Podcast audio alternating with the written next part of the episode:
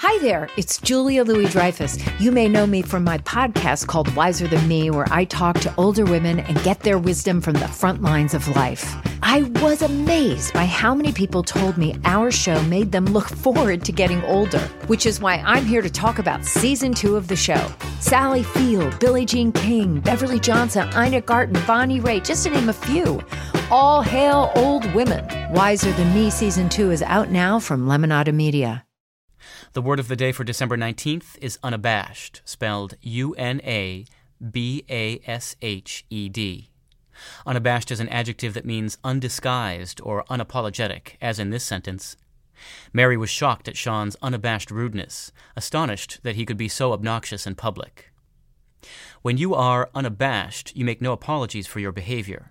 But when you're abashed, your confidence has been shaken and you may feel rather inferior or ashamed of yourself.